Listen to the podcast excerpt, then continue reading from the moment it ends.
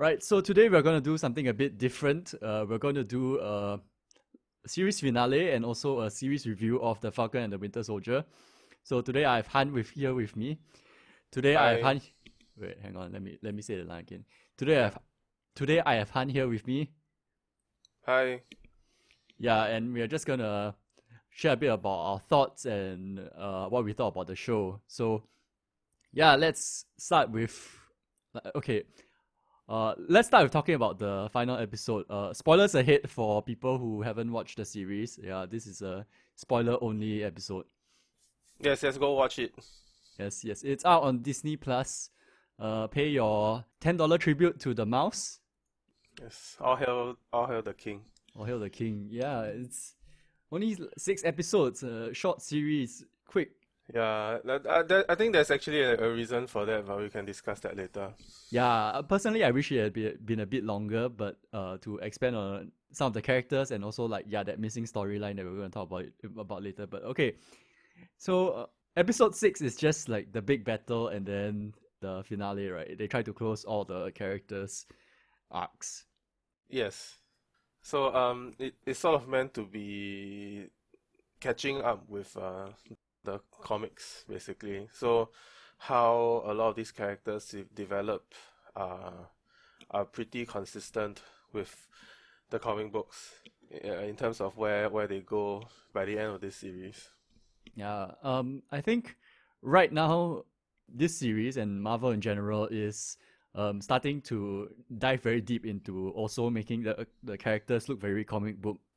Yeah, they they basically just copy paste the look from the comics already. It's uh yeah yeah yeah So I think in a month ago we saw the Scarlet Witch new outfit. And this this time we saw Sam Wilson's new outfit, which had been leaked like I think about like months and months ago by some like toy company or something. Oh yeah, yeah. It was uh there was this photo of uh of the action figure that has been floating around. So yeah, I think everybody kind of knew what he was going to look like. Uh, what do you think about the the the outfit? Like, Um, so I think right, I think this will also come back. This idea will also come back again because this show is a TV show instead of a full budget um MCU movie. Yep. They had a practical suit instead of what would likely have been a CG uh, CG suit in a movie. Because you can tell uh Anthony Mackie, right, he was he was wearing an actual costume. Like full everything except for the wings lah. Right? yep, But but if this was say a a movie, right? If this was like Captain America 4 or something, right? I I don't know, it just it just there's some parts of it because we never really know if the whole suit is vibranium or if just the the wing pack and Red Falcon is is uh Red Wing, whether Red if, Red if they are yeah, if Red Wing and and the the the the wing suit is vibranium or everything is vibranium. yeah. Because it- it's, I mean, it, it, it comes from Wakanda, right? So Yep. that, that's, you kind of expect that to, to happen, but we, we don't know yet, you see. Then, and you don't get any shots um, establishing that that fact because when when anybody shoots at him, right, he's always covering himself with the wings, yep, yep, or it's Mm. always shooting at the wings. So Yep. because it's metallic, so you know, like 99% this is made of vibranium, but you don't know if the whole suit, like everything covering his body is made of vibranium, like, uh, like you know, uh, Black Panther. yeah. I think you in some shots you can kind of see the fabric like kind of fold in, but I I Yeah. think like that's to be expected because. I mean, the, it generally looks better when you use like practical practical effects and like a suit, assuming your costume department like does the job right, and Yeah, you want your stuntman to be able to uh, be flexible and, and do stuff like that. But but Yeah. talking about that, like yeah, the fact that this entire suit and wings are like come from like Wakanda, right? Can you imagine being the like Wakandan like technician or mechanic that had to like do the spray job in the end? It's like, it's like what what we are we are making a, a Captain America suit like designed and designed and finished in Wakanda. Like, you know your I iPhone mean- at the back, at the, the engraving at the back, yeah. But Oh, well, I mean, uh, we we know at, at least uh, from Infinity War onwards that the Wakanda and, and the, the Captain America uh, were were already on better terms. Yep. Because they were opposing sides in, in, in Civil War, right? But Yeah. by the time Infinity War came came around, you know, you know, T'Challa was like, give that man the shield, right? And and also because they have this relationship with Bucky, Yep. uh, it makes sense that they will actually give him that favor, like, do him that favor, and, and make a new suit for for Sam. Hmm. I think I think it's it doesn't really harm them too much because at the end of the day it's like kind of just like a wingsuit and it's not like those special vibranium charged weapons that you see all the Wakandan soldiers have and things like that. And Oh yeah, I mean, Sa- uh, Sam was also there like in Infinity War when when he fought the uh Thanos' first invasion, oh uh, yeah, second invasion. Yeah, sorry, uh, yeah, sorry, but Battle but- of Wakanda. yeah, Battle of Wakanda. Yeah. So the yeah, I, I I do like have this like head canon that um you know through the entire design process right like all the Wakandans were like laughing their ass off at the fact that oh no we want to make a black man Captain America. It's like oh yeah let's do this man. Let's just get on this project. Yeah, I guess it, it would be fairly consistent with um, Wakanda's new policy to be more global and uh, to be to, to be of more help to the world instead of uh, being isolationist. right okay yeah but let's get back to the story for a bit so I think the episode opens with like I think Sam just giving like a call to uh, was it Bucky uh, I can't remember yeah, Bucky, probably, yeah. probably Bucky So- yeah and then Yeah, he's calling Bucky. Uh, uh, yeah, telling him to head down to the UN. It was the UN, to GRC lah, or whatever the GRC meeting was. uh, uh, UN-ish building in the middle of New York, right? yeah, And then the show wastes no time in just like showing us Sam in the outfit. Just he just breaks the window and then he jumps in and oh, it's yeah, like, yeah. oh, superhero America." entry. Yeah, but airborne superhero entry. It's like So I think I think it, it, it it's a very good way to introduce it, uh, because so you just kind of skip the whole like suiting up, like like the cliche is suiting up uh, uh scene, and just go straight into it. yeah, like um, uh, just now I was thinking about like that, that scene, right? And then I went to go and check like what is the distance between Savannah, Georgia, and New York City, right? So something like I think one thousand three hundred km. Assuming Sam took like I don't know a few hours to get there, because he had to fly, right? He flew, he flew, right? So like Uh. then he would be like, he probably needs to pee. I I, I don't know Uh, but like yeah, Well, uh, I'm guessing it will be something similar to to uh, Stark Tech Iron Man Yeah. suits. Yeah, I mean, I, I, I won't. I, I'm not above thinking that that you know, Wakanda has similar technology. yeah, pee absorption. Yeah, yeah. Like even I think yeah, this came up like in in one of the earlier Iron Man movies. Like oh, uh, there's a there's this like system in place to like recycle your the his his urine to to become drinking water or something like that. It's like Yeah. there's this built-in water filtration device. Okay, eh, yeah, but okay. Anyway, so Sam comes in and then he kind of like fa- fights Batroc for a while. Oh yeah. Yeah, and, and like hilariously, he just says like, "Okay, bye," and then he just leaves. yeah, yeah. Yeah, yeah. So, so the the Flag Smashers plan is to delay Bucky and, and Sam with, with all these little gimmicks to to uh, smuggle the GRC members out of the building and into an, another secret area. And and so so there's one thing that I wanted to I, I kind of noticed was that like when Sam came in, right, he knew immediately that it's all a distraction and, and it's a ploy to to the, the, the VIPs elsewhere Yep. like immediately like it's, it's so it's it's very it, it- it's almost like another thing that they're putting in to show that how similar he is to Steve Rogers. Right. Yeah, because like if you if you look at look back at all the other all the previous uh, MCU movies, wherever um, Captain America was involved, he's always the one calling the shots. He's always the one um, plotting the tactics and recognizing how the opposition thought and how they planned. He he could like see very very quickly, and and, and I think it's interesting that they they, they did it like- this for for Sam as well. Yeah. Although to be fair, it, it is hard for like the flag smashers to defend one entire building by themselves. I think they only have like what six people. Yeah. Yeah, so like it makes sense that like especially like in the cover of night, right? You just hijack these people while while they are all like separated and split up, and it's like harder to track. But but yeah, I do agree that they are setting him up and like letting him call the shots and showing that he's a very competent leader, lah. I mean, part, partially because of his military experience, but yeah. Mm.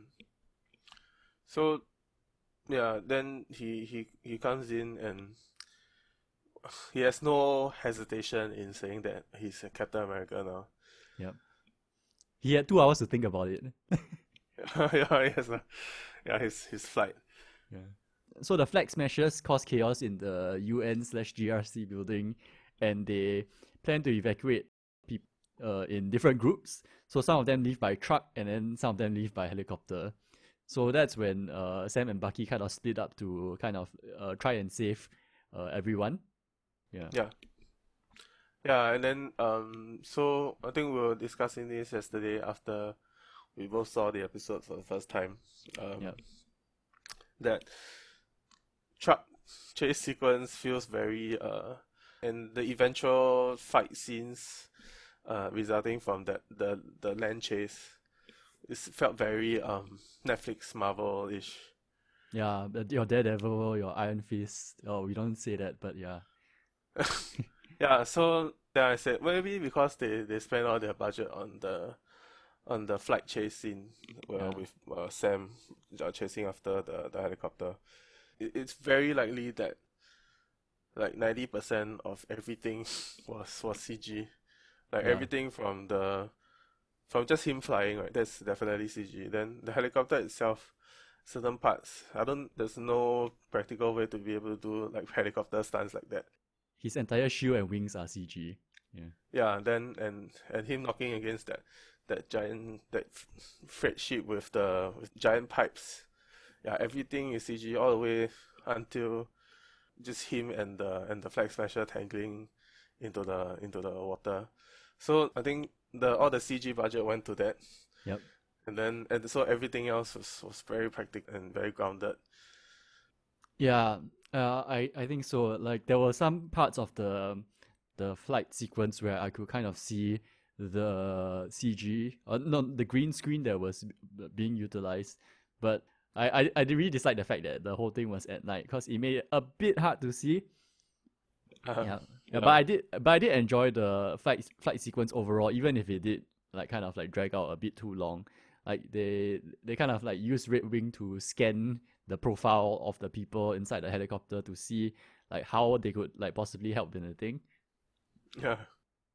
Yeah, so there there's a part where he identifies like a former like Air Force pilot or something like that, and that she can Yeah. fly a helicopter. But before that, I don't know. I just found it very hilarious that like he kind of shows up outside her window, like, uh, and he's flying like quite more, quite silently, right? And then she looks out the window, right, and then she sees the Falcon there. I mean, slash Captain America, and she's like, Yeah. okay, um, something's gonna go down. Because because if she's Air Force, she's probably like heard of this guy, right? Yeah, yeah. It's like oh no, something's gonna happen, and then like and then she then she puts in like her her one AirPod, and then she starts taking instructions from him. yeah, yeah, yeah, yeah. Uh, it actually kind of uh, it, it it kind of reminds me of the of the opening scene in in the first episode yeah, where he's also chasing a helicopter in his suit and uh, not helicopter at first lah, but the, the the the big cargo plane at first. Then he's also flying next to it and then like sneaking up to the windshield and, and all that. So so this this show has a lot of this like I think callbacks to to earlier episodes or even more than just ref- referencing previous all the all the MCU movies. yeah. There's there's a lot of yeah callbacks to I mean Captain America movies, like unsurprisingly, especially Yeah. like uh, fir- the first two. So that was a fight sequence, right? Like one. So when we were talking about the ground sequence, when after Bucky gets distracted for a while, then he starts chasing the flag smashers on this motorbike that he steals, right? Yeah. So he he he sees them like set up this barrier and then he charges towards them with the motorcycle and then he kind of just like face plants on onto one of the flag smashers. Oh yeah, yeah, correct. I was ha- half expecting him to do like the motorbike flip throw thing from like Age of Ultron that Steve did in Age of Ultron. Uh Yeah, but he just like he knocks them over and then he starts like beating them up. Yeah. Yeah, yeah, he like basically like propels himself and like dive dive bombs the the flag smasher head first. Yeah, but he doesn't. He doesn't even have like a nice arc. He just like goes straight, like like. yeah, yeah, yeah. He like if it was like a little bit more, he will like just face planted into the barrier. And it doesn't look as badass, like, like it just somehow it doesn't look as badass. But I mean, okay, lah. I mean, it's it's it's very practical. Like like if you think about it in real life, if you want to try and like hop off a, a motorcycle, it's not it's not that easy. yeah, that's true. So so this like it's just extra momentum for him to, and then he's like he can't. He, he's like basically immortal. It's like he can jump down from a plane at, at like a hundred hundred something meter height. Yeah, Also in the first first episode, you know, sec eh, second uh, second episode, second episode. Yeah. yeah. Then he he like he, can just fall down like that and and be totally fine. So this is nothing. he's like the outsider amongst all the super soldiers. I think like sometimes they you kind of forget that he is, he does have like super soldier properties, and because Ah, of his arm, right, his arm kind of like takes the attention from everything. But but other than that, he's just the, the tank lor, like in the in the show. Like he's he's just there to take punishment. Yeah. So he starts fighting the flag smashers, and then I think they he kind of gets pulled away by one, and then the other three try to escape, and and in comes who would you know? John Walker. Yeah. With with his uh DIY cosplay shoe. Yeah, my cosplay shoe. I found like the YouTube video he watched to go and make the shoe. Really? you know, there are a lot of people like after the after the episode, a lot of make, a lot of people making fun of his like five minute craft shoe and Mhm. whatever, right? And and you you kind of forget that, um, it in all probability is like solid steel. Yep. It's just that because you're all dealing with super soldiers, right? yeah, exactly. They make it they make it look like plastic, you know? Like only vibranium can hold hold its shape against that kind of force. It's true. Like if he, he had thrown it at, at someone like a normal person, right, they would just die lah. Because it's solid Yeah. steel. Yeah, it, because it's not just tough, right? It's also heavy. Because vibranium is supposed to be very, very light. It's like aluminium weight with the with the strength of like nothing else on on Earth. It's like diamond or whatever. But but this is like solid chunk of steel. So and he was doing quite well with it, you know. He was like doing like solid damage with it. Yeah, and I think someone on Reddit pointed out that like he in, in this battle he kind of like trips over himself just a little bit because like he's probably not used to the weight. Ah, And there's a couple of times where he he throws the shoe right, and then you kind you as the audience can kind of tell like what he expected the shoe to do, but then the shoe like like lost momentum or it collided into something, or like it hit Mm. someone and it just dropped on the floor or something like that. yeah, yeah, and and it doesn't bounce the same way as well. Yep. So you, you, kind of see that he stops throwing it after the first time he throws it towards Karli. Yep, yep. He, he just holds it and and uses it as a as a like just a melee weapon. Yeah, and uh, after that he gets kind of surrounded by the flag smashers, and then they kind of beat on him for a bit. Yeah. And then he, you you find out that he actually attached the his medals of honor like on the back of the shoe, like where he can see it.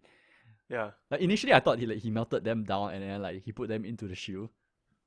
Oh. Because the the what the shield looked like in the front, right, was already teased. Like Yep. kind of it was already shown in the trailers. So Yep.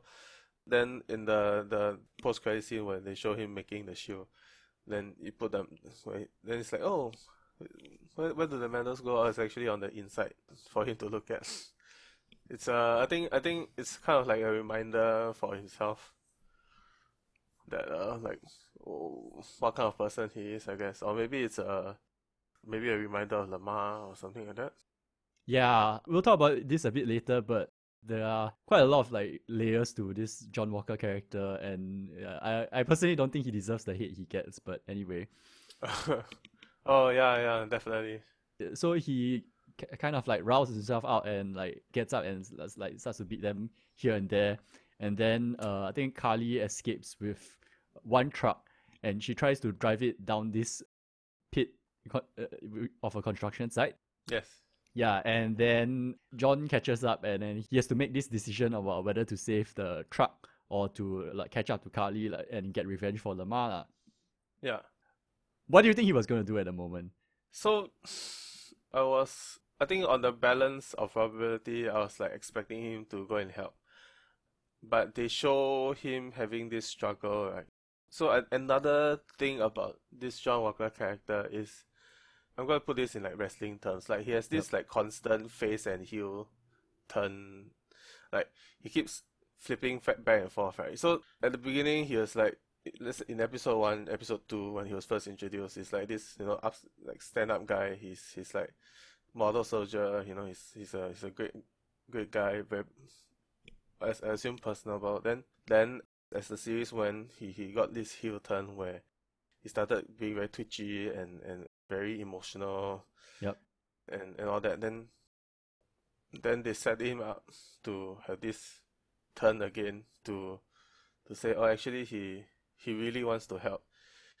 It's just that he had all these screw ups, and due to all these circumstances, that's why he became the way he did. Mm, So, yeah. so I think it's almost like a mini redemption arc Yep. for him to say like, oh, he's actually still a decent guy. It's just he he did all these things due to just having a very bad day. Then, uh, I, I think Marvel is more, now more than ever trying to add like this uh, humanizing or likable element to all their villains, which we saw in Baron Zemo this season also.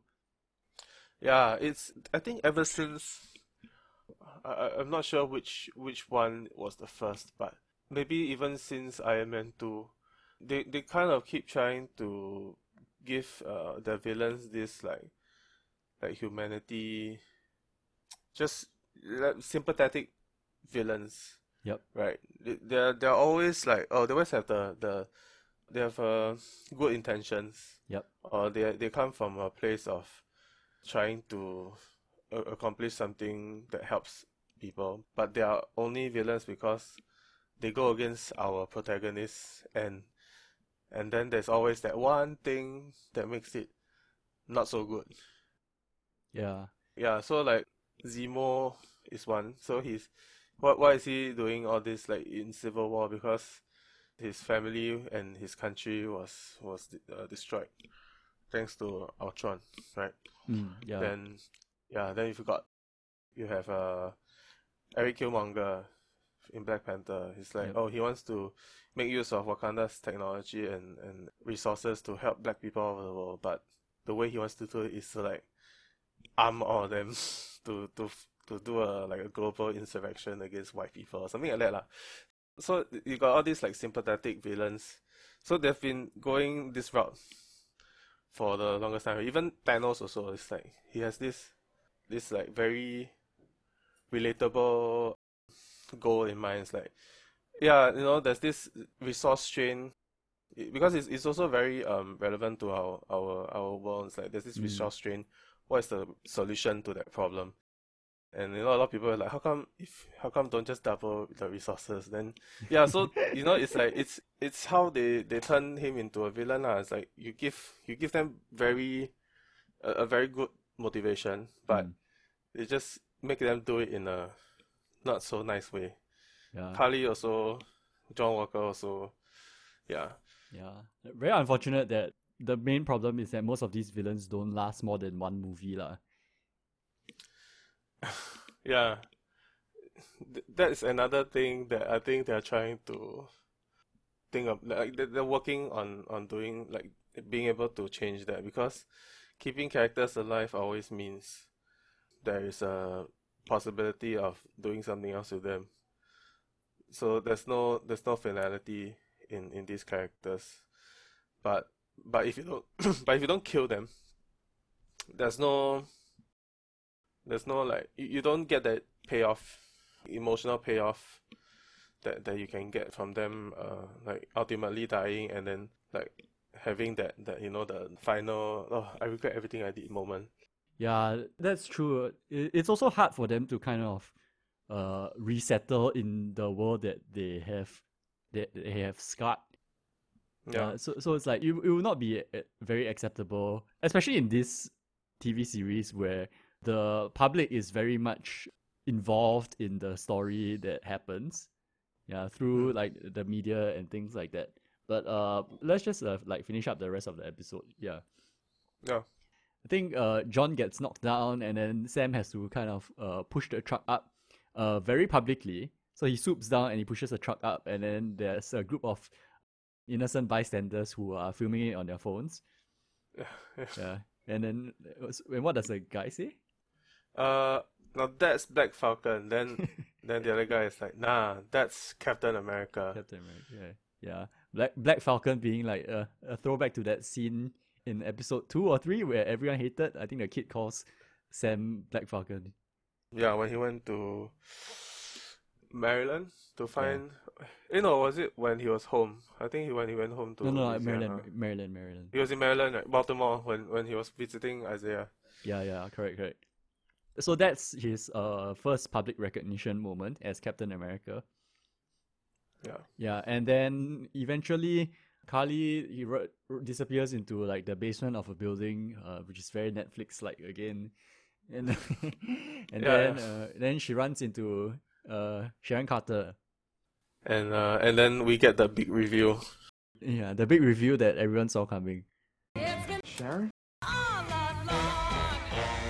So it's very weird because everybody predicted it, and Yeah. then everybody was like, "No, that's too obvious."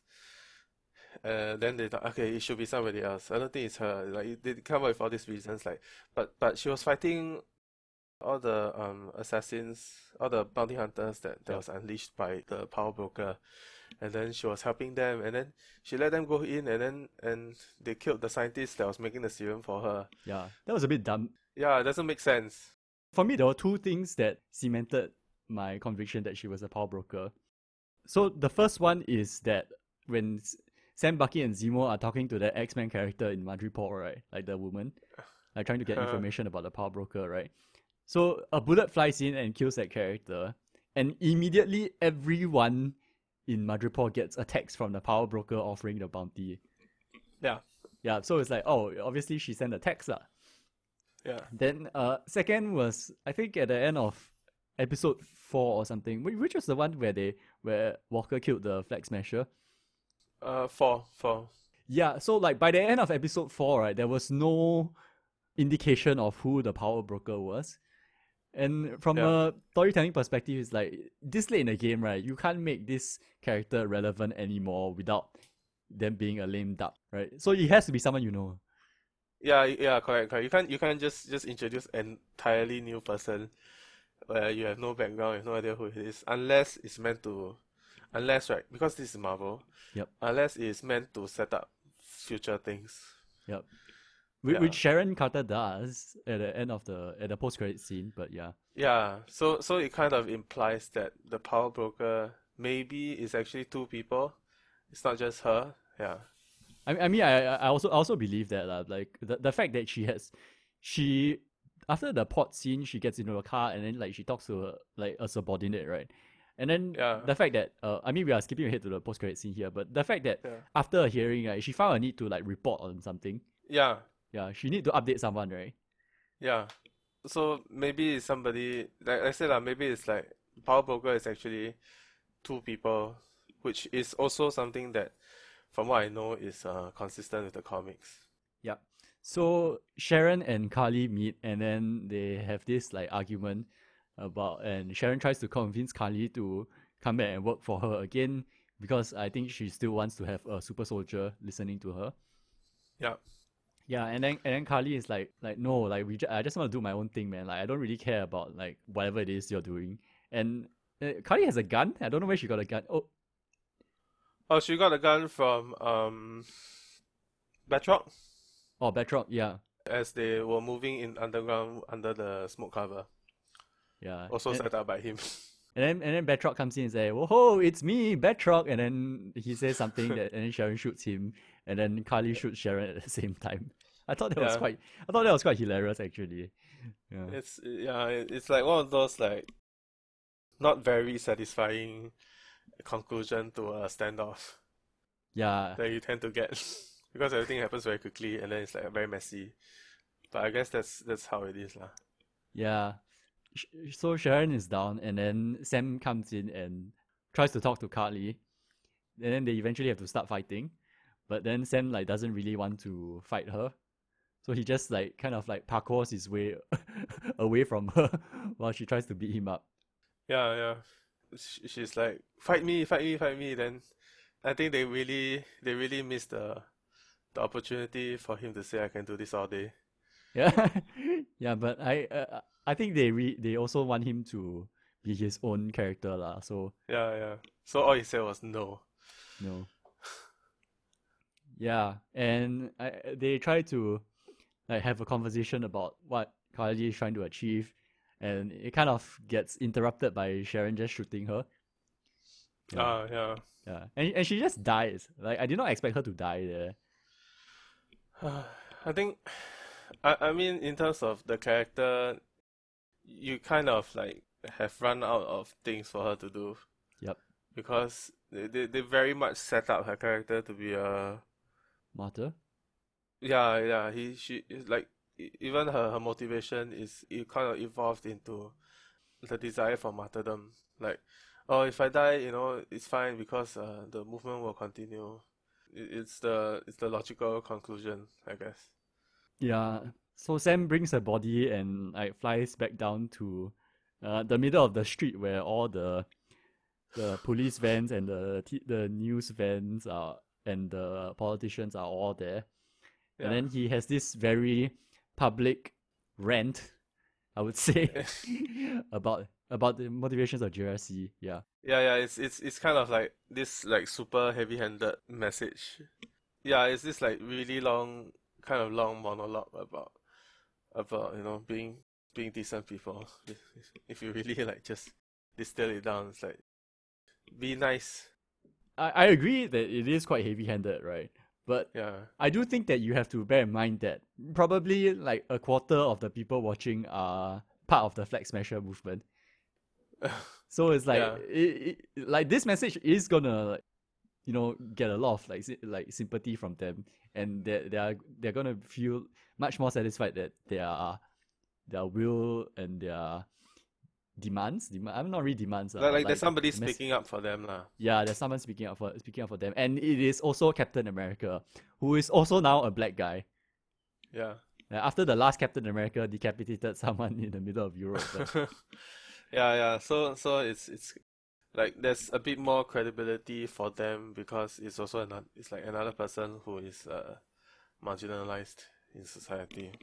Yeah, he, Sam says like I'm a black man wearing the stars and stripes. Yeah, I think for the black community, uh, that's a message that is a lot more impactful because they to this day, like I think hundred, several hundred years after their the legacy of of slavery, you know, it still hangs over their head. And honestly, I don't know how they think, but I think uh, Sam being Captain America is certainly a game changer in that universe and also uh, slightly a bit in ours. I think partly also is that you have to under we have to understand that they are not a monolith. So there are people who who thinks like him, and there are people who thinks like Isaiah and his sister. Yep, correct. Uh, when she was talking to Karli in uh, episode four or so, I think. Yep. And like how like why should I care about a country that doesn't care about me? You know that Yeah. kind of thing. Yeah. Then meanwhile, like Sam's philosophy is like, you know, this is still their country, and and they should also be willing to fight for it, lah. Yeah. And it's definitely a message to think about. Yeah, and so this message gets broadcast out in television and like everyone around the world is watching it uh, for for Yeah. some reason. yeah, but and then after the whole thing he he looks at Bucky and John and then they're both like okay, yeah, cool. Like, hey, hey, what's up Captain America?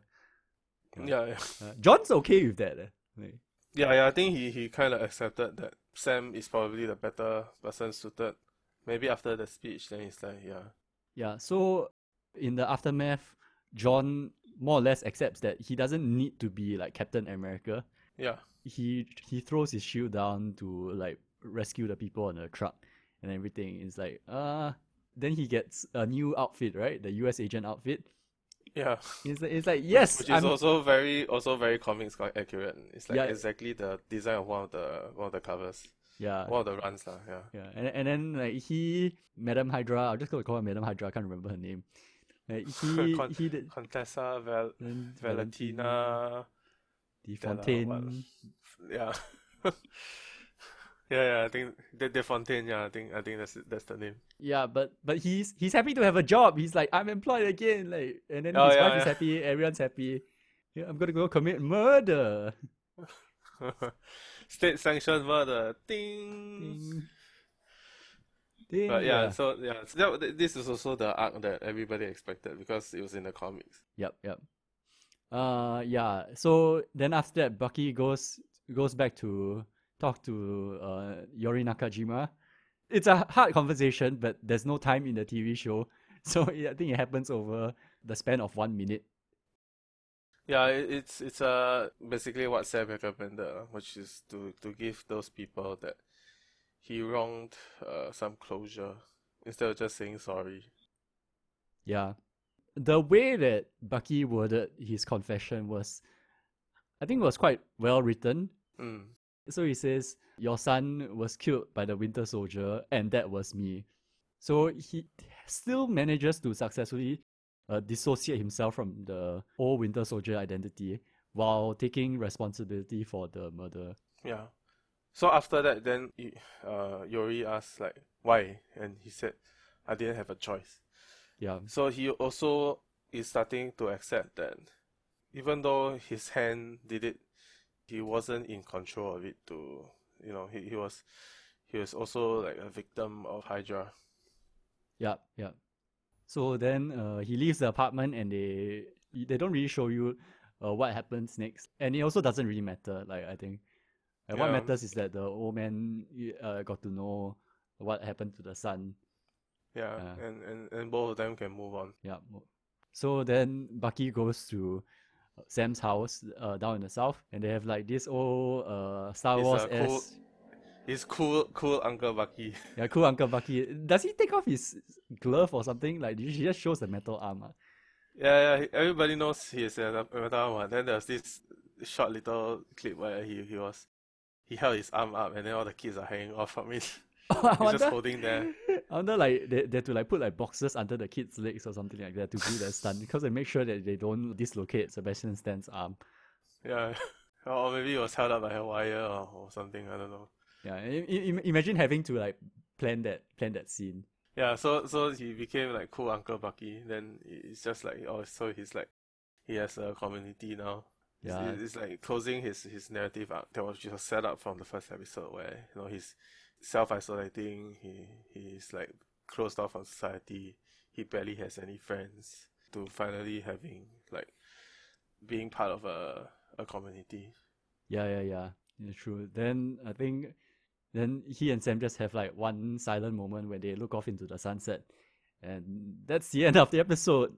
I was wondering what they were looking at. Then okay, I guess it's just nothing. I thought it was like the Wilson family boat or something like that, but no, it's just it's just the generic look of the sunset thing. They saw a robot body Arnim Zola in the distance. yeah. Okay, yeah, so that that was the episode. Like, shall we talk about like the series as a whole? So I think I think as a whole, right, the- it was I think it's quite tight. You don't you don't have a lot of uh it doesn't feel like there's a lot of wasted time. Yep. So I, I want to rewatch the first five episodes before the final episode and Hmm. yeah, like everything is very tight. It's almost like a six hour long movie. So so you don't get a lot of like wasted time. Like like the I think they, they sort of learned from the mistakes of the Netflix Marvel series Yep. where where because you know maybe they were all contracted for for a certain number of episodes Yep. and, and they had to fill up the time.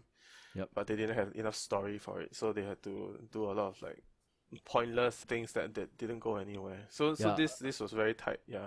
I would say like the a lot of the Netflix shows, right? Like if you like whether it's like Daredevil, Jessica Jones, not not so much Jessica Jones, but Daredevil, Luke Cage, and Iron Fist in particular. Yeah. You can you can very clearly see that the season is like split into two. Like there will Mm. always be this mid boss plot that goes nowhere and it ends at episode seven, and then they have to resolve the actual conflict by episode thirteen. So Yeah. yeah, if you cut it in half, then yeah, you end up with like six, seven episodes lah. Yeah, and in fact, from what is uh, floating around on the internet is that they had to cut out uh, a h- entire subplot involving the flag smashers because it was something to do with a pandemic and you know COVID happened, so they had to take it out. Things like um like the Mama Mama Mama. Donya, is it? Yeah. So so the actress who played Mama Donya is this like quite prestigious like famous actress. Oh, Yeah, and like apparently lah, like she's like some pretty big name, and all she did was lie there and die. yeah. Wow. So I think I think there was this theory that that the role was supposed to be like a lot more meaty and like you, you revolved around this pandemic storyline. Yeah, because in the first episode when they were stopping the in the second episode in the truck chase sequence. Yep. And then Bucky opened up the trunk. It's like, oh, you got all this vaccines. Yeah. So that kind of like hinted at what that was leading towards, but it was all cut out. So they, they cut it out not because like it showed an actual pandemic happening, but because because it was in that subplot, the GRC was the one that was like uh, that started the pandemic, right? Yeah. Yeah, I think I think I think one of the theories is that I, I don't know if it is true, but like one of the one of the theories is that um GRC there's this band like GRC made pandemic that was trying to basically cull the refugee population to to like lessen their problem of like re like re um reintegrating or, or relocate yeah repatriating or relocating all these people. No need to do all this if they're all dead. you know? Yeah. I mean, Like very very insidious, something very insidious. yeah. It, it's not unimaginable.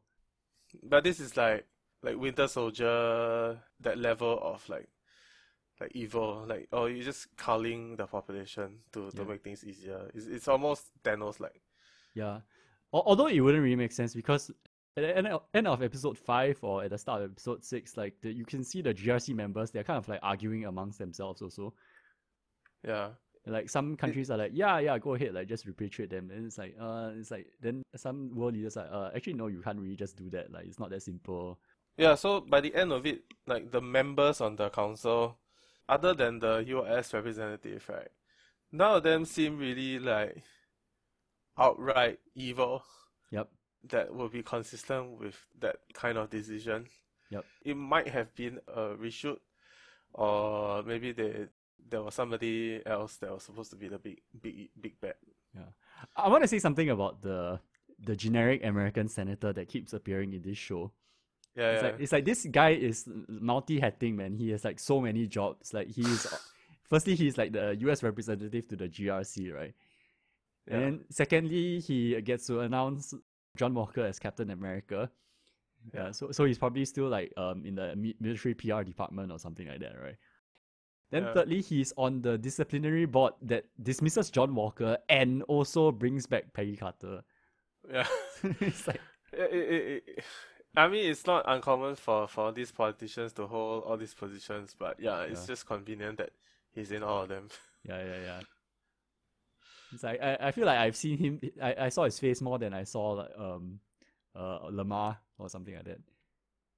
Yeah, so so as in terms of the series, right, the themes, the, the general themes of the of the series, I think if we really really like compress it down, it's kind of three things. Yep. Which is uh race relations in America, specifically with the black community. Yep. And then then there's the the the treatment of um mass refugee uh, and and like mass migration and and the the treatment of uh, military veterans in America specifically lah. So so generally speaking, it's it's around these three things, Hmm. and I feel like the veterans thing is maybe the third priority. I mean, it's like this three, like the three I listed is in that order of priority, I think. So you've got each main character sort of representing each one. So Karli is representing the the refugee Yeah. and, and mass migration, you know, all the people who are being ignored.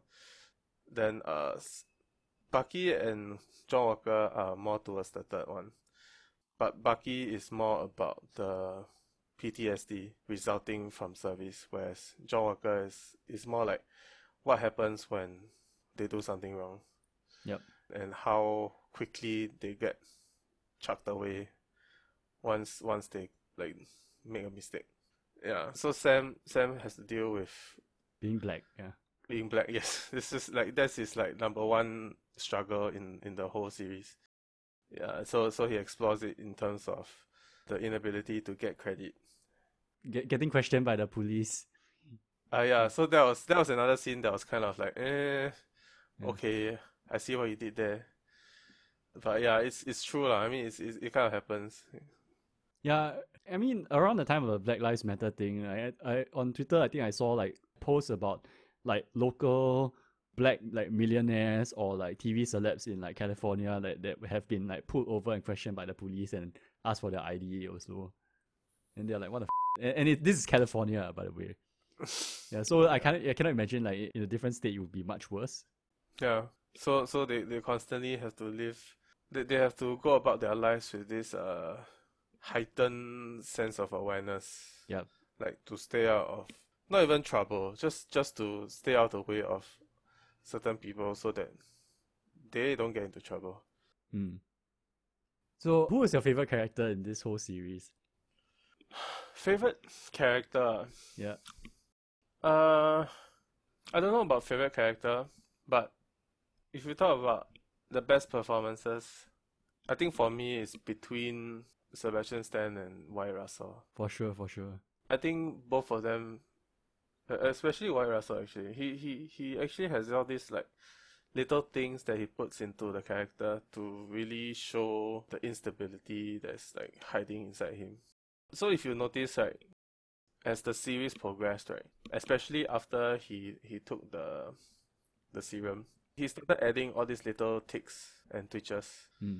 Yeah, so if you notice, uh, after he killed the Flag Smasher, Yep. when there's this panning shot of him with the the the bloody The shield, shield, Yep. you can see his hand twitching. In even in the last scene where he he came out in the U.S. agent costume. Yeah. When Madam Hydra was walking away, and then he was like, "Thank you, thank you, no, I'm back, I'm back." Then you, you can still see him like adding all these like head twitches. Oh, uh, yeah. Okay, yeah. Yeah, yeah. So you it's like it's like these little things that kind of indicates to you that oh he's he's not all that stable inside. He's like there's always something lurking. You, you can feel like it feels like you can expect him to to have a heel turn again. Yep. It's like anytime he can just do something incredibly outrageous and horrifying, like like the like killing the flag smasher. As long as something triggers him enough. Yeah, I, I think it's left very ambiguous about like what kind of decisions he'll make in the future. Like because Yeah. his his character gets uh I mean after his redemption in the sixth episode, he kind of gets a blank slate. Yeah, but you can feel that because of of uh this this association with uh, this Man Hydra, and it very heavily shows that you know this is all very gray and and not not very overboard. Yep. Yeah, so he's he's a very he's sort of like the gray Captain America, which is very consistent in the comics now. So he has he's like he's very morally gray and he's very flexible in terms of like as long as it gets the job done. Yeah. I'll be the first to say that I think inherently John Walker is a a good guy, but I would say he is like a an average good guy. Like like you and me good guy. Yeah. Yeah, level kind of good Yeah, guy. yeah. So it's like if you put like any average person in a war zone in Afghanistan and then like you let them survive and then like you send them back into society and then you give them like this title of like Captain America, right? Like this is exactly how like the average guy would like turn out. Yeah, yeah. In terms of like decision making and and just the how how he plans his actions and and how he thinks. Yep. It's all very heavily based on his military background. Yep. Even though Steve Rogers was was technically in the military, right? He, I guess it was a different time. And even for Sam Wilson, yeah, he was in the military, but he was also a, a counselor, and you know he wasn't just a, a grunt. Do you notice that? And and this happens uh, throughout the Marvel movies also. But uh, when Bucky comes to enter the GRC slash UN building, right? He goes through the guard barricade, and then they acknowledge him as Sergeant Barnes. And Oh, yeah, and then uh, throughout the MCU movies, like Steve Rogers is referred to as Captain Rogers. Like like the military rank is still relevant to them at that point. Yeah, because the whole Sergeant Barnes thing happened a few times. Like, I think he was also called Sergeant Barnes in Wakanda. Oh really? Uh, Yeah, yeah. In Yeah. the in I think it was the post credit scene from uh which was the post credit scene that had that showed him in the Wakandan village where they the kids call him White Wolf. Was it Black Panther itself? yeah, I think it was Black Panther itself because right before Yeah, Infinity yeah, War. yeah. So so I think somebody else called him Sergeant Barnes also. Okay.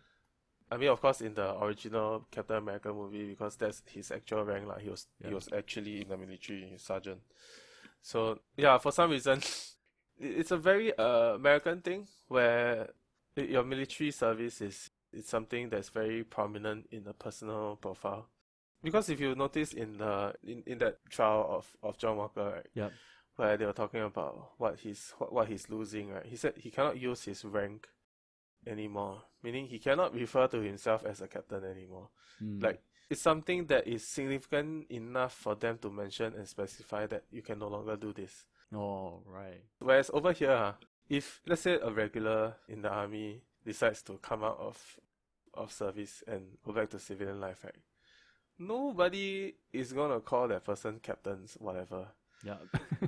Because I guess we have a different culture. Like nobody really refers to anybody by their rank, only by like if this if it's a superior officer, you say sir, right? But Yup. you don't really call somebody, hey sergeant. Maybe sometimes, but you don't you don't like, hey uh captain, come here, or like lieutenant, go and do this. You know, maybe among senior officers, they they even, they even refer to each other by name. Maybe only maybe only juniors call calling superiors sir, but Yep. nobody says corporal go and do this you know Mm. This your call name yeah but whereas in i think america i there's this very heavy emphasis on rank and, and military service where they really respect a person's rank lah. Yeah. I think it shows a bit also when they call their ex president just president something. So Yeah, it, yeah. It, it's normal for the media to just call, even now, just refer to President George Bush or President Obama. yeah Yeah, which which is very strange to me, yeah, but yeah, it's confusing. Trump will forever be President Trump. yeah and so it also kind of like acts as an indicator of your leaning Yeah, so like left leaning publications right might just say donald trump yeah, that's true. but but right leaning right and then might just say Barack Obama instead of President Obama. Like the, the sitting president they'll always say president. Yeah, that makes sense. That makes sense. Yeah. Yeah, but the ex presidents, right? Some some of them can get like are a bit flexible and Yeah, okay, okay. Anyway, my favorite character is, is like a toss up between like Lemar and Sam. Like Ooh. Lemar, unfortunately, he had to go. like Uh he's he's very Mm. much uh like he got fridged, basically. yeah, yeah, disposable character. The, and the reason I like these two characters is because they're basically the only normal people in a superpowered world. Okay. What was Lemar even doing, like trying to hunt down the GRC? Like the Americans sent two normal dudes to hunt down eight super soldiers at that time. Uh, It's yeah. like what what were they thinking, man? But I think it, like there's nothing disagreeable that Lemar said. I think he's just happy to be there, man. He's alive and he's just happy to be He's there. the yeah, he's he's pretty much the he's he's John Walker's moral compass. Yeah, he, he's he's there to basically tell tell John like whenever John tries to do something stupid or something crazy, right, he's there Yeah. to pull him back. It's like, hey, think about it. I was like, you know, he he was the first person who really explained who tried to explain to John Walker why why people are loyal to the Flag Smashers cause. Yeah. And I think one other thing that he did was like he framed taking the the super soldier serum to be a good thing, especially if you like Steve Rogers, you really have the heart to like go and help people. Then yeah, like, it is an absolute good thing for you to go and Yeah. become the Ubermensch and use your abilities to help people, lah. Yeah. Yeah. Yeah, I think I think for him because it's also influenced by the way he views John Walker. Like in his mind, John is a I won't say perfect, but it's like it's a really good good person deep Yup. down, and he has good intentions. And but like, I don't think he would have thought that because it amplifies the person. So the the part that got amplified was his uh his Unhingedness. emotional it yeah just his his instability emotionally yeah due to whatever reason Yeah. So Sam, I think he goes through a few like ordinary man problems, like like Hawkeye problems, Oh, yeah. Yeah, so it's like man can't get a loan, like man gets stopped by the police, and then like man has to negotiate with terrorists, and and he he can he could have died at any time, right? like because he he's not powered, right? Yeah. Yeah, so it's like um, it takes balls to show up in the situations where he shows up in. Like he has to have all these very very difficult conversations, especially the first conversation with like Isaiah. Mm-hmm. That's my favorite scene in the whole- the whole series. I mean, I mean, there's a lot of like contrast, like the new and old, and also Sam's philosophy versus Isaiah's philosophy, and and things like that. And like it, and because he's a free agent, right, as he stated, he doesn't need to go and do all this, you know, like Yeah. he doesn't need to go and like deal with the flag smashers or anything. It's just that like someone asked him, "Hey, you want to do, you want to settle this thing?" And then he's like, "Yeah, okay." Like he's not like he's retired from the military already, right? I think by Winter Soldier he was already retired. Sort of, yeah. Yeah, so it's like, oh, okay, yeah. And then he has to, like, you know, have this conversation with himself about, like, what is Captain America, what is Steve Rogers' legacy. And then he is like, okay, all right, I'll do it. Mm-mm. Like he he went to Isaiah to uh, I think maybe his original intention was to get there to get some kind of approval from him. Yep. But in the end, he he got uh, the opposite of what he wanted, right? But it's it's still kind of helped him to be determined to to take up the Captain America mantle. Yeah, I think at the start of the series, there was no real push for him to do so. Yeah, it kind of starts that way, right? So it's like because he thinks he's he can't do it. He thinks it's not he's not um it's not his his thing to bear. So he he gave the shield to the museum. But um then then if like as the series builds up, he gets all this input, and then all these experiences build up to him changing his mind last and, and finding out that no actually he, he can do it and he should. Yeah. It's very funny. that well, I think one of the journalists asked him, "Who made you Captain America?" It's like the U.S. government oh, yeah. does not does not own the intellectual property rights to the word, term and costume of Captain America. Well, some might argue they do because it was created by them, the original Captain America. And technically, both previous Captain Americas were created by the government. And, It's like statute and- of limitations to you know, it's like some it's like more than seventy years since World War Two, right? Think can lah, can lah. Yeah, so no, so that that part right, is uh, this like very very f- nice moment where is it what American Falcon? Is it Captain Falcon? Falcon. and then I'm like, oh, yeah. did it? is that intentional? Did they like throw in the reference? It's very very little, like very nice little. I I don't know intentional or not Easter egg. Yeah. But I thought that was funny because, like, uh, I think in real life, even if you had like this ambiguously named superhero or something, right, people are going to get his name wrong. Like six years after he's done the press conference and re- done the press release, right, people are still going to get his name wrong. Yeah. what I'm wondering is, are they gonna just keep calling Bucky the Winter Soldier when it very clearly shows that he is putting that behind him? Because at the end card, right, at the end of the at the end of the show, they changed the show title, like just to show you that okay, it has now become Captain America and the Winter Soldier. Yep. But it seems unfair because Bucky has also is is sort of also moved on, but Yep. he he doesn't officially have a different superhero name yet. So some people are thinking he'll actually adopt the White Wolf thing, but but I don't know. Who, who, nobody knows. I mean, this is a branding problem, like a rebranding problem. He needs a, a like a new outfit, themed outfit.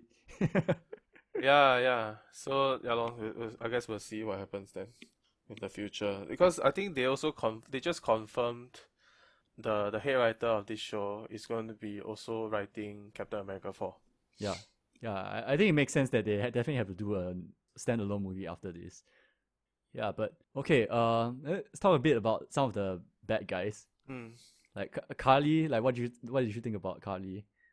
I think she suffers from the the same villain problem that I was talking about earlier, where where all these villains, these Marvel villains, always have these very good intentions and and like positive ideals that somehow along the way gets polluted, somehow gets infected by some weird uh, idea, and and then they have to change. They they suddenly come up with all these like almost inconsistent methods of fulfilling their objectives. Yeah. like Karli seems to be very upright, right? Like she will just fight to help her people and and that's all she does, right? It's all Yep. she takes a very defensive stance. Then one day suddenly, you know, she decides to bomb a GRC facility. Then it's like, where do you come from? Like, so it might be due to the pandemic subplot being cut out. So Yep. maybe all the the evolution of her of of how she acts came from there and got cut out. So it, it feels very jarring. Yeah, it's, it's true. I attribute that a bit to the fact that she's probably, what, 18, 19 in the thing, in the story.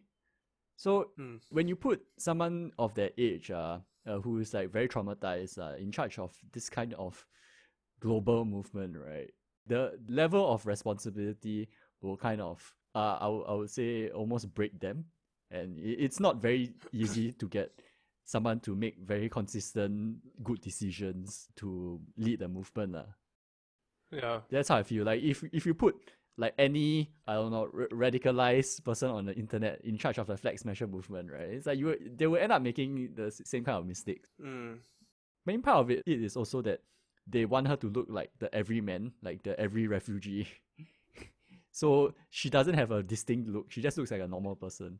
Yeah, so I think I think her character suffers from due to this uh, cutting of the subplot, but Yeah, and the way she dies was wasn't done very well. yeah, it was bad. It was bad. I think. It's Marvel Netflix level of death. It's just bang. And then, oh. Yeah, and then it's it's so abrupt. Like she gets shot. She's she's still like fight me, fight me, fight me. Then then she gets shot, and then all she has is like, oh, I'm sorry, and then and then that's it. She dies. Doesn't feel very satisfying, lah.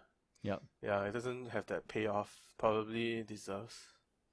Yeah, like I, I I thought that maybe they could have like dragged out her death to the point where she appears on TV and says something and then dies.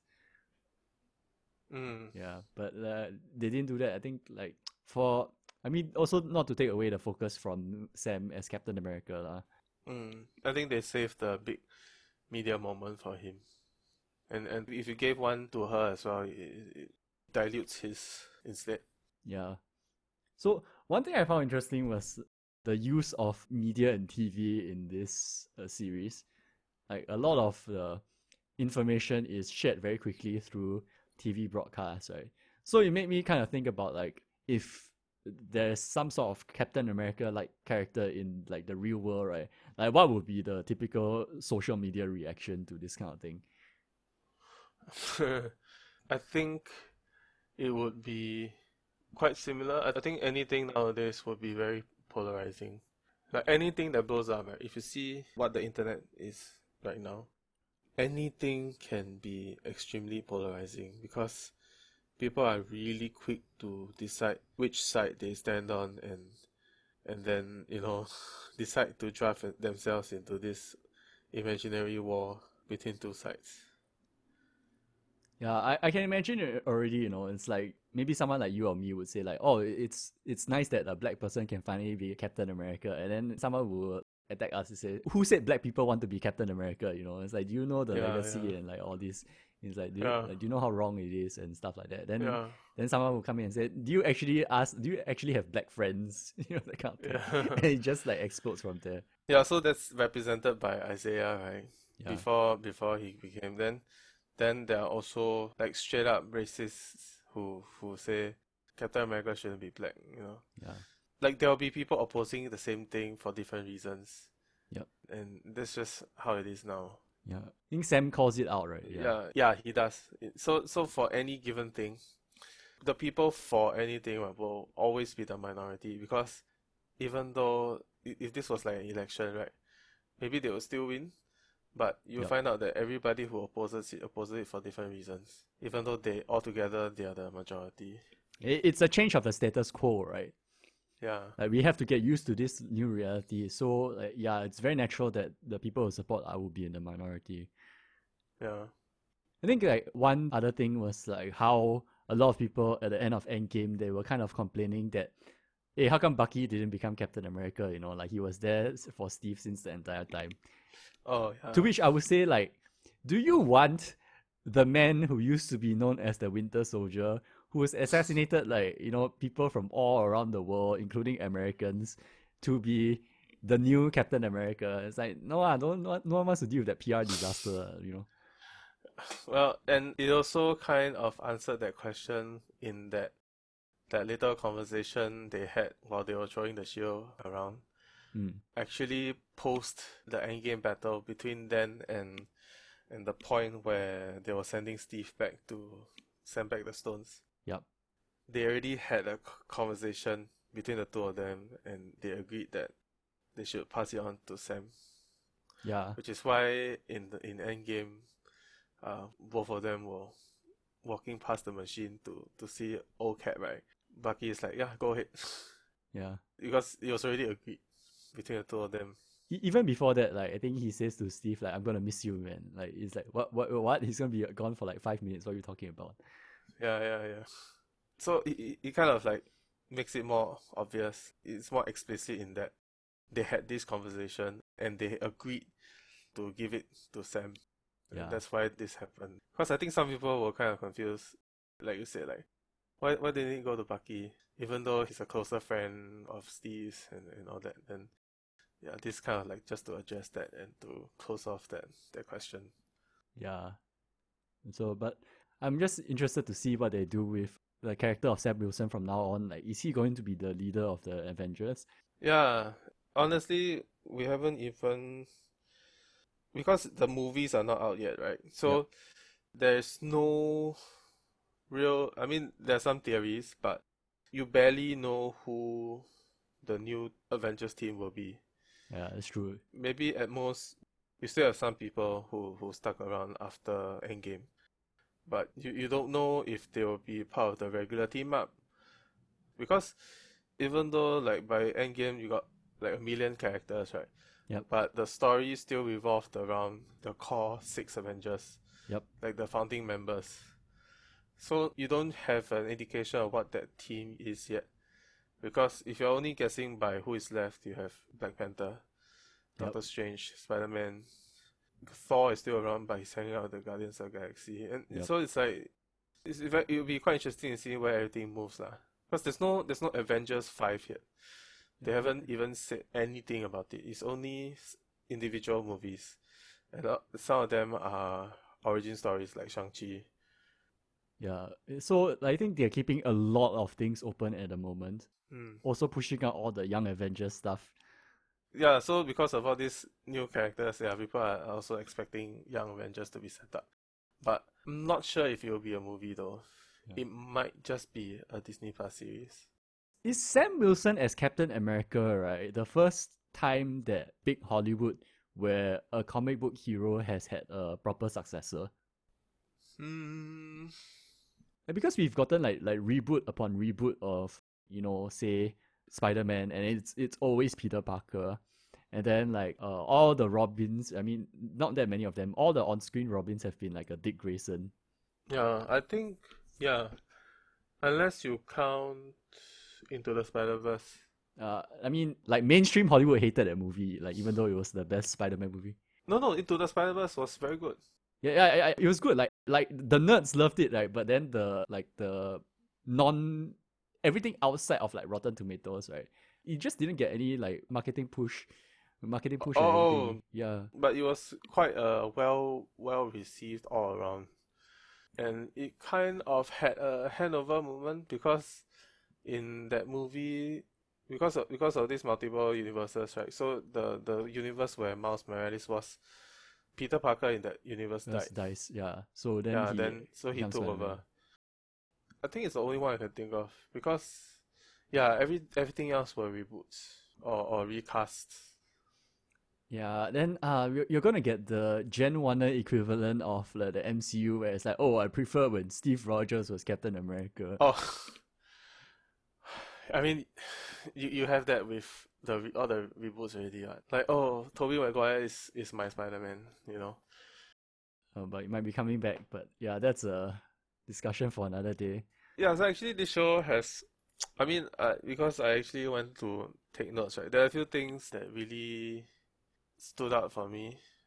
Uh, like you know that that fight in the in the fifth episode at the beginning where the, it was just the three of them, like Yep. Sam and Bucky fighting John In the Walker in warehouse, the yeah. warehouse. because I, it's been a while since I last watched the Civil War. Yep. So I can't I can't really remember how the fight between uh, Iron Man and Steve and Bucky went. But this fight, right, f- the choreography felt a bit like wrestling. I, so John Walker will like somehow get somebody down for a while. So yeah. so there's one part where Sam is incapacitated. Then then he was fighting Bucky. Then then at some point he he he threw Bucky to this like electric thing, and then he he got his arm like spasming right. Yep. Then while he's down there, then he's engaged with Falcon Sam again, and he tore off Yep. the wings. Then oh then they got up together, and then and then they they they pried the the shield and broke his arm. And then it's like that at the end there's this like finisher move. Yeah. It kind of you know what it reminded me of? It reminded me of Dali Boys 3D. yeah, yeah. It's like he brings Walker there, then like Sam just he, he like he, That's he lifts him up and then and then, then it's like then then then there's the the mid air collision. It, like it looks like a wrestling move there. Yeah. When Sam enters the building with Batroc inside, right? and then like he fights Batroc and the, the moment right before he leaves, right, he turns on the jet and then he does the hypercharging stuff from Marvel vs. Capcom. Oh, yeah, yeah. So there's all these like very fun like moves that that it's like oh, no, I wonder where they got their their um inspiration from. And then another thing is is uh if you notice the Madripoor scene right Yep. when that character died and and all the bounty hunters got messages Yep. for the bounty of the killer right it was very very John Wick and Mm. I found out why which is the writer of that of like two episodes right episode 3 and 4 basically the writer of John Wick Yeah, yeah. Okay, no wonder. It's so because it's a lot more like bloody. It's like it's not very Marvel at all. Like Yup. it's more visceral and and darker, and you got all this. There's there's a stylistic thing about it where it just doesn't feel very Marvel at all. Even though Marvel is known for having all these different types of styles, but this is new. I think Yeah. that the camera whips around a lot more and then um you know that scene about like what's before the knives? And like, like like like Bucky does this like uh knife tour and then he just like sticks it beside the Flag Smasher's head to send a statement. And then, yeah, that's not very Marvel. It's yeah, it was quite John Wickish. Yeah, even like the decision to show the bloody shield. Because I think everybody kind of pointed out that this is the first time in the MCU where you had visible blood. Yeah, I think so. Other than just little little like makeup, you know, on the faces of, of the heroes where, you know, or you got all these wounds or things like that, but you don't actually see dripping blood. Yeah, yeah, yeah. It's quite fun stuff. And yeah, lah, there were all this like symbolism going on, you know, with the with with the bloody shield and Sam wiping the shield, the first chance he got, you know, it- Mm. it's like him still cherishing the symbolism of it, yeah, things like that, lah. It was uh, hilarious because Sam's gotten into this whole thing just because he decided to like jog in a certain spot in DC. And then he ran into Steve Rogers and it's like, oh Yeah. shit. And like, oh, Winter Soldier, blah, blah, blah. Then Yeah, Civil War. Like, Civil War is, uh, is another like big thing. Right? Imagine like you have to go and commit treason. yeah, yeah. Actually, that might be the reason why he left the military because he he became a fugitive. Yeah, went on the raft. A lot of people forget that like it was it, it was him who decided to like tell Tony where where Steve and Bucky were. Like he had the he was trusted with the information ah, and like I think he also kind of like rightfully managed to discern that like it would be a good idea to let Tony like accompany Sam and Bucky to the Siberia mission, which went south for different reasons. But yeah, I think it was a good call overall. Yeah. There's another. So there are also some callbacks when to actually Bucky's first scene with the therapist. Mm. So this this is uh this links to actually my favorite scene, which is the flashback to Wakanda when when uh, Ayo was testing, like giving giving Bucky the final test to show that the command was no longer worked on, worked on him. Yep. And at the end, she says, "You're free, right?" And actually, in the in the first episode with the therapist, she mentioned so there are two things of note where she said you're gonna have to open up and understand that some people really don't want to help you and that they can be trusted. Yep. So that kind of foreshadows him opening up to Sam. uh, in that that shield throwing scene. Then and then she also says, "You're free," but he responds with, "Free to do what?" right. So in retrospect, it's actually he's hearing it again, but not in the same context anymore because like when he first gets the programming removed, it's more hopeful and and like it's more like a sense of relief. But Yep. this time when somebody tells him that that he's free, um, it it becomes a sort of a burden. Like like he he has to live his life for some other people instead of for himself. Yeah. So I think for the first time in a long time, like he has no mission. I think like when he first gets his vibranium arm before the battle for Wakanda, right? Like he looks Yeah. at T'Challa and, and says like, "Oh, what's the mission?" But like Mhm. now that he's done with like the flag smashers and helping Sam and everything, right? Like he's not under no obligation to like protect anyone. Like he's not like Doctor Strange or Spider Man or Black Panther where they have a duty to a, a certain group of people, right? He- He's Mm. literally free to do anything now. Yeah, so it'll be also interesting to see where he goes from here. Maybe he'll go to the moon and join Steve. yeah, I, I think a lot of people were also hoping to see Chris Evans, Yep. but that is like not going to happen. Even though I mean there was this rumor, but I, I doubt it will really happen because it's going to cost a bomb to get him back. yeah. How crazy would it eh, have been if like they had like actually like put him on the moon for some reason, and as a gag? They have to link it to something else. Like I think because like the whole moon thing, like some people were theorizing that he's on the Nick Fury's uh Sword, sword. sword uh space station. Yeah, space station. But what what will he be doing there, right? There has to be a reason for him to be there. No, no lah, and- he's and so old. Captain already. America is not yeah, and and also Captain America is usually not very I mean at least in comics from what I understand is that Captain America isn't one of the characters that is usually involved. Like you would think of when you start going to the cosmic stuff. Yeah. Imagine like he suddenly remembers that Hawkeye told him, "Oh, uh, we met the Red Skull." We, he what?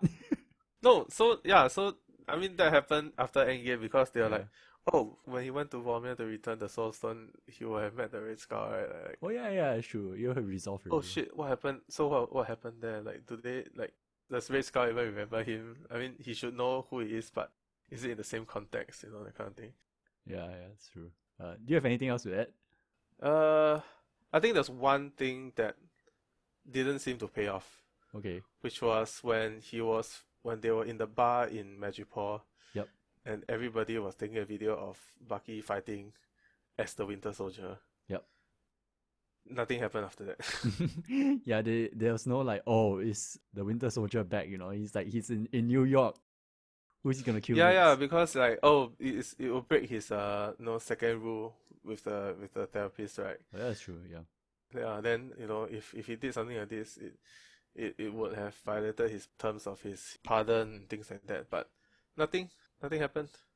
To be fair, Madripoor, especially the is it Lower Town? Yeah, yeah, Low Town. Like Lower Town is like uh, it- it's a very like iffy sort of place. So like I don't think like Yeah, lah, yeah people there are very excited to post on social media.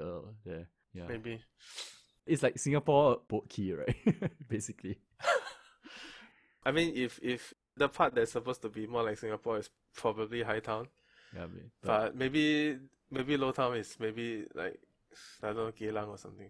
Yeah, I did feel that they kept the buildings like quite low. I mean low, but like it reminded me a bit of the shop houses that we see here.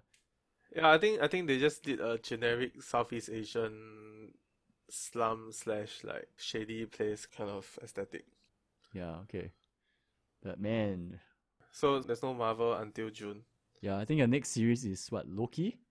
Yeah, it's Loki. I'm And- not really look, looking forward to that, but like yeah, Oh, I think I think a lot of the like theorizers on YouTube are, are looking much more looking towards that because uh this this Falcon and the Winter Soldier is more of a by the books Marvel series. Yep. Like it moves exactly like like a MCU movie. So there's not it's a bit less for for them to work on compared to like WandaVision where there there are all these theories flying around everywhere all the time. They're like hanging on every scene. Power Brokers Yeah. Mephisto. yeah, so there might be something like that for Loki. Yeah. because you got all this timey wimey like Magic ish. yeah and like multiple timelines all this all this uh very mind bending things that that is very good YouTube for the I'm almost getting a bit of whiplash because y- you know your typical Marvel cycle is like two movies a year, right? Yeah And we went for like a whole year without anything, like just riding off the endgame momentum, right? And then suddenly we're getting like all the Marvel. yeah so I think four or five series on Disney Plus and then four movies Damn. you got Black Widow Yep. Shang-Chi Doctor Strange and uh Spider-Man is next year I, I remember there was one more Spider Man is this year, I think. I think it's this year, at the end of this year. Uh, no, Doctor Strange and Shang-Chi uh, are, I think, very, very early next year or something. oh Shang-Chi is in September this year Oh, serious? Damn, Yeah, yeah, everything's yeah. all squished together. Yeah. Yeah, so that's why there are a lot of movies this year that they are squeezing in because the the release schedule for last year was ah Eternals. Eternals Ah, is this year so Chloe Zhao. Wow, yeah. So uh, there are Hmm. four movies right in the second half of this year. Oh, damn, it's gonna be heavy. Yeah. Yeah. I'm hoping that for Black Widow, right, they retain Taskmaster and then they use him as like a rec- him or her as a recurring villain. Yeah, so I think the, the, the prevalent theory is that Taskmaster will be co-opted into Thunderbolts. Thunderbolt slash Dark Avengers, whichever Yeah. one they want to go for. Yeah, Yeah. so together with Zemo and and uh John Walker and there's some others that they were theorizing, Yep. but some of them don't really make sense. Like some people even said uh, Agatha or no, no, no, that, no way. Yeah. yeah, doesn't really make sense. But yeah, everybody currently in the raft. Okay, that's like fair game. Yeah. For Eternals, eh, like I'm, I'm a bit skeptical about like whether they can like pull it off, because it gets a bit when you go into cosmic Marvel, right? There's just like so many characters that they probably need to simplify and uh, combine, Yeah. and it, it's so out of the way, even compared to like the Guardians. So it's like Yeah. you're not gonna be able to let these characters interact with like your main cast very very easily. So I wonder how that will go. I think the problem they might have to solve is the issue of scale. Like because once you go cosmic, right, then it's a lot harder to to tell these like even because you, you see, uh, even for Guardians of the Galaxy, right, it's very contained within a very small circle. Yep. It's just the Guardians themselves, and they only involved like two or three planets.